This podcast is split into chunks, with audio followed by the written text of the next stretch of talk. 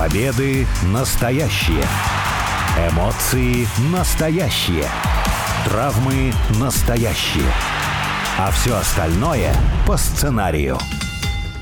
Это все по сценарию. Первая радиопрограмма на русском языке, посвященная профессиональному рестлингу. У микрофона Алексей Красильников, также обозреватель портала VSPlanet.net Сергей Вдовин. Сергей, привет. Привет. Ну и что, конец года. Давай повспоминаем, что было, что было интересного, что было не очень интересного. В любом случае, чем год закончился. Просто потому что по многим направлениям год стал очень знаковым. И это я сейчас говорю про рестлинг. Потому что, казалось, некоторые вещи, которые существовали долго, всегда, неизменно, вдруг рухнули, оказались незначительными или просто изменились. Поэтому давай, наверное, вот у нас есть человек года, есть событие, есть матч, есть новость. Начиная с какой номинации начнем? Ну все, весь 2022 год можно посвятить, наверное, одному человеку. Это человек, который провел матч на Расселмании в возрасте, скольки там ему было лет, за 70 глубоко. Человек, который профессиональный рестлинг создал таким, каким мы его знаем, и человек, который должность, на которую он занимал очень много лет, ее покинул. Угу. Понимаешь, о ком я говорю? Естественно. Про Винсента Кеннеди Макмена, это президент WWE, уже бывший человек, который действительно положил все, что у него было для того, чтобы сделать рестлинг популярным. Он, собственно, его сделал популярным. В этом году он отдел отошел. Что-то поменялось? Мне кажется, кстати, ничего не поменялось. Вот почему-то всегда казалось, что вот Винс Макмен уйдет, что-то резко поменяется. Вот как обрублено что-то резко поменяется. Кстати, поначалу такое впечатление и было, что пришел Triple H, начались возвращения и тому подобное. Но продукт как шел, так и идет. Каких-то радикальных изменений я, например, не увидел. Так, может, Винс Макмен и не такой-то и легендарный человек, или неправильно, наверное, слово легендарный, не такой значимый человек. Или наоборот, что он максимально значимый до такой степени, что сделал машину так, вот. которая продолжает да. ехать, несмотря на то, что он не у руля больше? Я вот на это как раз обратил внимание, потому что начиная, ну, наверное, с 2014 года начали закладываться вот эти основы фундамента для будущей компании. Почему 14 Потому что так, опять, кстати, тоже параллелей очень много. Потому что в 14 как раз в начале года был основан, был запущен WWE Network. Вот этот самый проект, который заменил очень многие потребности для WWE, точнее, закрыл эти потребности для WWE. Многие моменты перешли в практически полный контроль WWE, соответственно, они получили то, что хотели, и возник вот этот фундамент, опять же, как я люблю говорить, с того самого из 14 а то и раньше, база для того, чтобы строить что-то дальше. Ну и затем обновление компании с точки зрения э, ростера, обновление компании с точки зрения начальства, просто потому что появились как раз много профессионалов э, в финансах, в юридическом направлении, направлении, в консалтинге. Очень долгое время юристы WWE это был смех. Сейчас, под конец 22 года, юристы WWE говорит уже с уважением. Про, с уважением. Вот про то, как экономически подушка безопасности для WWE прям нарастала на наших глазах, наверное, говорить и не стоит.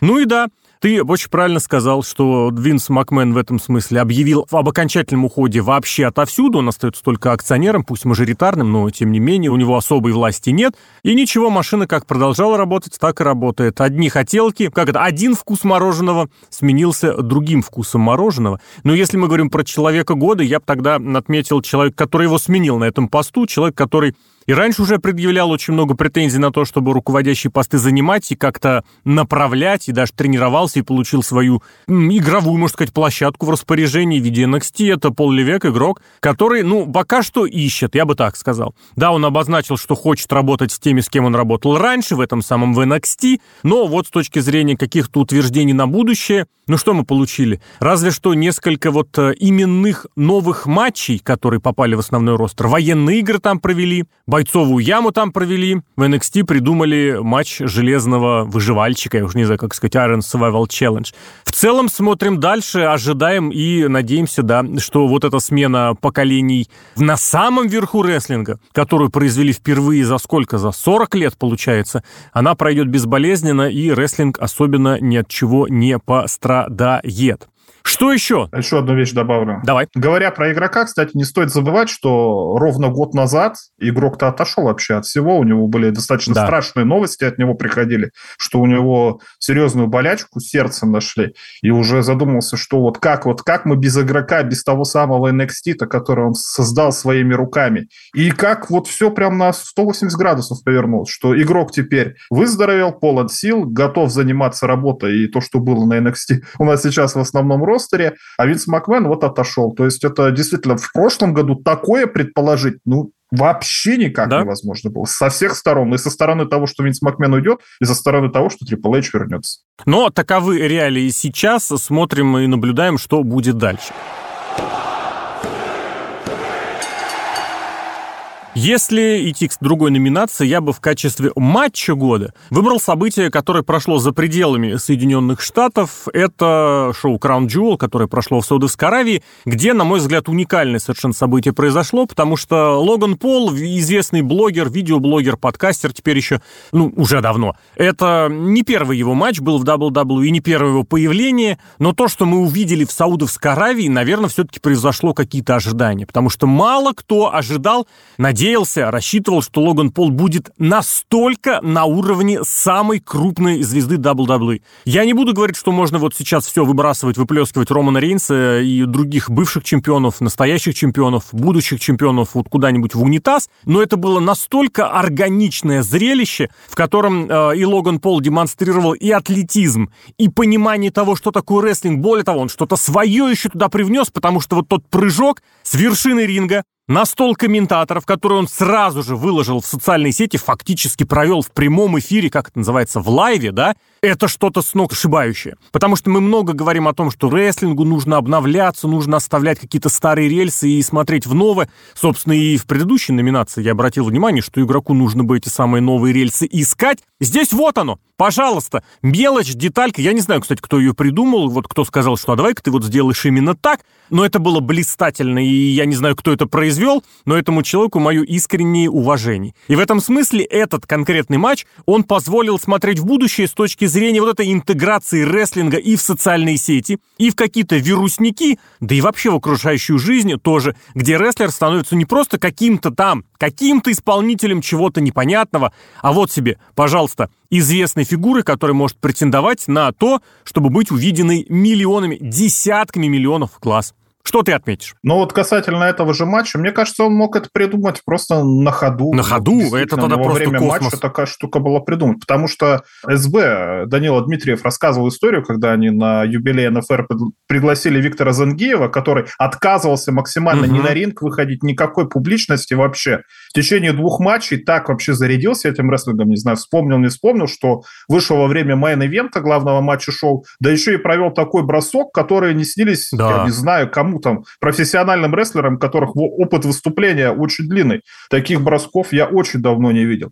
Таких, в смысле, качественно исполненных, несмотря на возраст и, собственно говоря, э, условия, когда это спонтанно было произведено. То есть кураж, который появляется во время рестлинг-шоу, вполне мог сподвигнуть Логана Пола на то, чтобы провести вот такой вот зрелищный достаточно прием. Действительно, это инновация какая-то года, когда ты смотришь на рестлинг вот непосредственно с ринга. Бывало, конечно, такое разное бывало, но чтобы так и в прямом эфире, и от звезды соцсетей, которые как раз-таки этих самых зрителей туда и привела на шоу WWE, это, конечно, феноменально было. Я же вспомнил, наверное, другой матч. Вот ты вспомнил про матч Логана Пола. Здесь такой момент, что если ты даже не фанат рестлинга, ты этот матч посмотришь и понимаешь, что это круто. Угу. А я вот с другой стороны хочу подойти, потому что вот когда смотришь, например, лучшие матчи какого-то года, да, там читаешь, и, и порой не понимаешь, почему этот матч лучший матч года. Ну, я назову матч Коди Роудса против Сета Роллинза, но смысл в том, что там не один матч, а целых три. Да.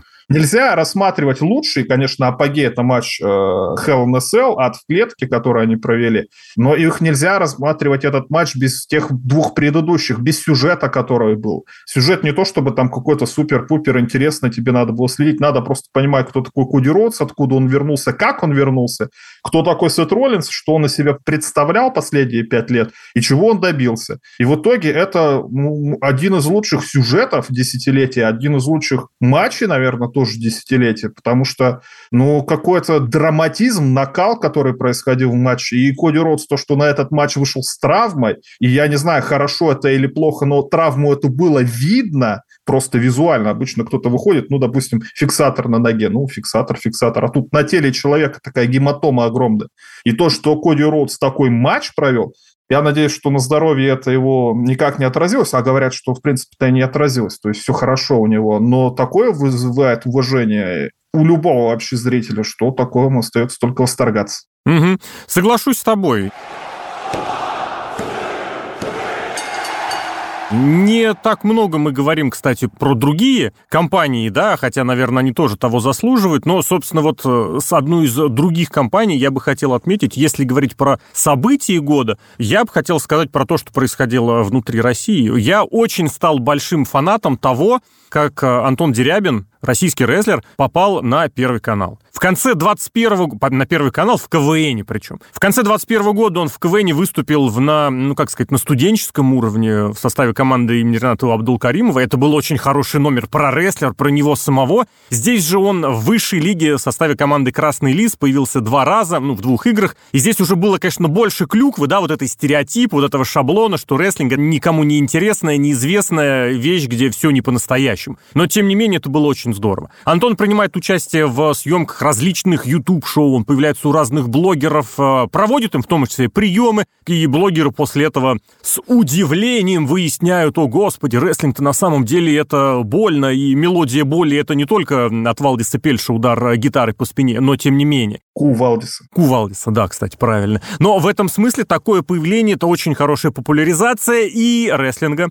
и, я надеюсь, российского рестлинга, ну и Антон Дерябина в частности. Если посмотреть суммарно количество просмотров, которые Антон получил за прошедший год, может быть, чуть больше, кстати, нужно расширить, это будет э, вполне себе конкуренция тому самому прыжку Логана Пола в прямом эфире на шоу Crown Jewel. Поэтому, если отвлечься немножечко, да, от того, что рестлинг это прям непосредственно что-то на ринге, что какие-то сюжеты, я бы на это обратил внимание. Это было очень здорово. И самое главное, это было действительно смешно. Хорошо проработанный сценарий, с хорошим исполнением. Все это вылилось в четыре, ну, два, две игры по два конкурса, в которых Антон выходил. Это все было очень здорово и на события года вполне себе тянет. На что обратишь внимание ты? Ну, я тут с тобой, во-первых, немножко не соглашусь. А, давай. Если первое выступление, которое было с Антоном Дерябиным, действительно там смешное. И вот как ты, вот что ты не сделал, если рестлер проводит на сцене в данном случае или на ринге какие-то приемы, зритель реагирует и очень сильно ахает и сходит с ума. Вот когда во второй раз он вышел уже в полуфинале высшей лиги ну да, там Валдис Пельш ему по спине ударил стулом, и как бы и все. А вот какого-то рестлинга, чтобы именно удивительного какого-то зрелища показать, что действительно они атлеты достойны,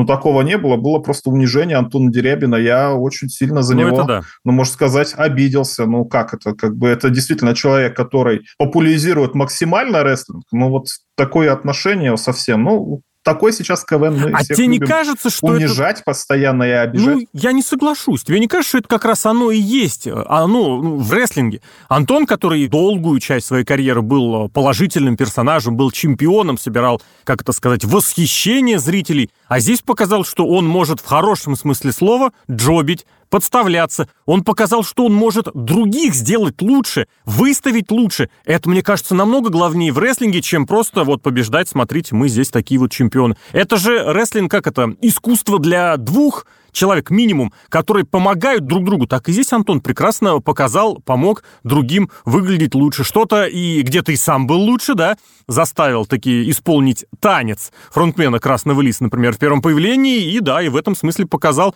что может и других, как это сказать, за свой счет выставить лучше. Мне кажется, здесь очень хорошо. Я в Антоне просто не сомневался, что он это может, и мне вот именно обидно было, что другие смотрят на него с этой стороны и, может, об этом не подумают. Но я другое событие, тоже не связанное с WWE, но все-таки связанное с американским профессиональным рестлингом. Это ситуация, которая сложилась э, с CM Панком. Потому что если какое-то второе или третье место давать персоне года, персоны года, то это абсолютно CM Панк, Фил Брукс, который поступил так как он, в принципе, и мог поступить, и это можно было прочитать, предугадать, но все равно как-то все... Удивились, Не да. знаю, удивились, да, или еще что-то, или как-то возмутились, например, подобному поведению. Ну, если коротко, то после очередного матча, где Сем Панк выиграл второй для себя чемпионский титул, между прочим, а первый он ну, он не сдал его, но так или иначе получил травму во время матча и не смог дальше этот титул защищать. И титул был объявлен временным, был обозначен временный чемпион. Фактически потом на все лето, да, на все лето. Да, проиграл в чистом матче, но потом Очень быстро. превозмог себя и на pay-per-view в главном событии платного шоу большого титульный матч э, победил и стал двукратным чемпионом AEW. После чего вышел на пресс-конференцию, и все растоптал, все, к чему он, что он делал, все, вот, э, где он выступал, компанию, на которую он потратил много крови, пота и слез, назовем это так, растоптал, сказал, что он работает с какими-то непонятными детьми, угу. он старый, он побитый, и сидел, кушал пончики какие-то. И от чемпиона мира, от лица компании, по сути, такого не ожидал даже Тони Хан, владелец компании, который сидел с ним рядом. И с абсолютно такие лица видом, да. строил. Угу. Даже воду нормально выпить не смог. То есть настолько у него рефлексы как-то перестали отвечать. И в итоге CM Punk пропал с радаров и сейчас занимается комментированием ММА. И был он суперзвездой тоже. В начале года это суперзвезда да. была. Самый, наверное, популярный рестлер на планете Земля, который вернулся все-таки, несмотря на все, спустя сколько там, 7 лет. И вот так бесславно ушел. Вот э, читаем, вот это как шутка такая про экономическую науку есть, что экономисты, они могут все просчитать, все, вот любой кризис максимально объяснить, как он случился, но уже после того, как он случился. Uh-huh. Вот всем панкам примерно такая же ситуация. Все абсолютно было понятно, к чему это все идет, кто такой Симпан, как он к рестлингу относится, как он к любой работе относится. Но нет, все-таки получилось так, как получилось, а надежда была, у меня все-таки до последнего надежда была, что мы увидим какое-то не редемпшн как-то по-русски-то назвать, искупление панка, да, что несмотря на то, что он ушел, вот он, рестлинг это плоть от плоти его. А получилось вот так. Ну, я здесь тоже, наверное, скажу, что вряд ли это было неожиданным, таким уж неожиданным, просто потому что, ну, надо понимать, что при всем отношении к Симпанку он как это сказать, совершенно неудивительно, что так себя повел. С другой стороны, как-то, ну вот правда, смотришь, что вроде и с пониманием-то отнестись можно к этой ситуации, потому что, да, действительно, и спровоцирован он в этом смысле был. Да, с другой стороны, и провоцировали-то, кстати, в прямом эфире. Это не так, что вот ему как бы подзуживали, подзуживали, и он наконец-то у него наболел, накипел, он взял, встал, ответил. А его прям подзуживали в прямом эфире, где и высказывали ему некоторые вещи, которые не по сценарию, а это все-таки важный момент. Импровизация — это прекрасно, но вместе с тем должно быть, ну, как минимум, согласовано. Потому что, не буду говорить отрепетировании, но согласованность. С другой стороны, можно ли на это отвечать вот именно так, как он поступил, не настолько, не увлекся ли он своими хорошими отношениями с руководством, так что смог их вот таким образом эксплуатировать. И что дальше? Я не знаю, мне кажется, будет действительно очень забавно, если в WWE каким-то образом переосмыслят э, свое отношение к Симпанку и пригласят его обратно. Как тебе такое? Но это будет безобразие, мне кажется, настолько негативно.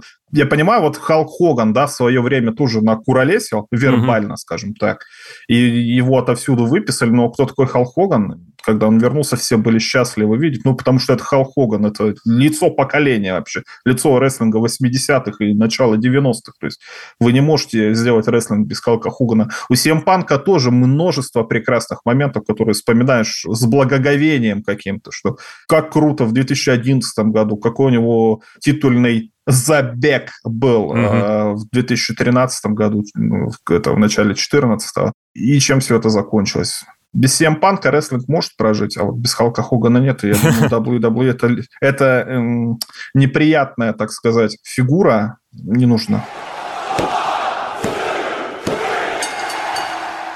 Ну, давай тогда в завершении новость года. Я все-таки думаю, что стоит упомянуть такой момент, что вот если в начале года точнее весной, ну, в принципе, да, в первой половине года, очень громко прозвучало Forbidden Door, запретная дверь. Вот оно, шоу All Elite Wrestling с участием рестлеров New Japan, которое подавалось как совместное шоу. Это выглядело, ух ты, смотрите, что действительно происходит. То, мне кажется, все-таки больше внимания и больше, как это сказать, уважения, что ли, нужно уделить тому событию, тем событиям даже, наверное, которые прошли, прогремели пока по новостям в концу года. Это тот факт, что рестлеры WWE поедут на японские шоу. Кто мог себе представить, что Шински Накамура поедет на Pro Wrestling Noah? В принципе, было такое, отпускали на европейские шоу, да и, по-моему, Кенту отпускали в свое время тоже куда-то в Японию, но не в 22 году, когда WWE вышла вот прям на пик своего такого единоличного могущества, несмотря на адекватную конкуренцию со стороны All Elite Wrestling. И тут мы смотрим, Карл Андерсон едет на шоу New Japan.